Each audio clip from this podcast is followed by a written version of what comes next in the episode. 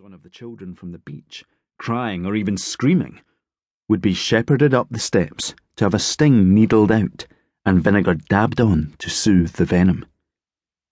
Often we lifeguards would set traps for the wasps. Glasses of a sugary drink or half empty bottles of beer would be left on the windowsill and in the corners. The wasps would hum in the air above these traps, crawl over the outside surface, crouch busily on the rim they always seemed cautious, although their feelers went wild as they sensed the sugar. I think they could sense there was danger too. Many times they would start down the inside of the glass or bottle only to abort and rise upwards, hovering. But they always went back. They always went back, despite the danger, for the sweet bait. And they always drowned. It must have been in their nature, I think. My story is coming. We'll get to it soon enough. But none of it would have happened. None of it.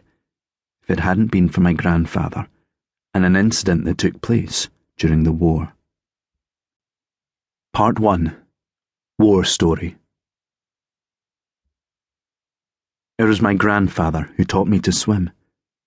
He began teaching me at such a young age, in fact, that I no longer remember the experience of my first lessons. The mechanics of swimming are now so ingrained in me that I sometimes feel like the offspring of one of those progressive mothers whose idea of a natural birth is to expel the baby directly into the lukewarm water of an inflatable birthing pool. Unlike those babies, though, who instinctively hold their breath and begin, using reflexes from some forgotten aquatic phase of our evolution, to swim underwater. I have often felt as if I was never subsequently plucked out and toweled dry. At the very least, I can remember no significant period in my life when I wasn't taking part in swimming lessons or, later, training three or four times a week. In the same way that I've always known how to swim, I've always known the reasons my grandfather had for wanting to teach me. He had very good reasons. And these were so well known in my family that, like swimming itself, I no longer remember when I first acquired the knowledge of them, or first heard the story of how they came about. That particular story of my grandfather's was a hard one to hear, especially if you knew him.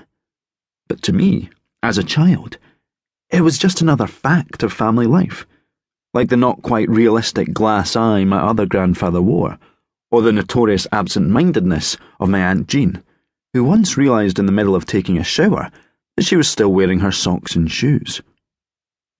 Unlike these and other family idiosyncrasies, however, my grandfather's unusually serious attitude to swimming was never joked about, and it was always accepted that he would teach all of his grandchildren to swim, not just me, in the same way he taught his own children, and indeed generations of other people's children in the classes he ran at the council baths of the town of Helensburgh, near Glasgow, where I grew up. My grandfather's story was a war story, of course.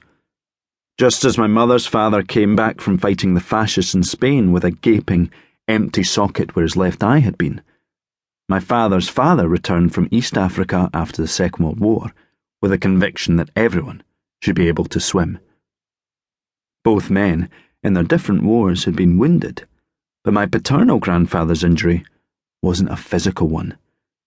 Physically, he emerged from the war unscathed.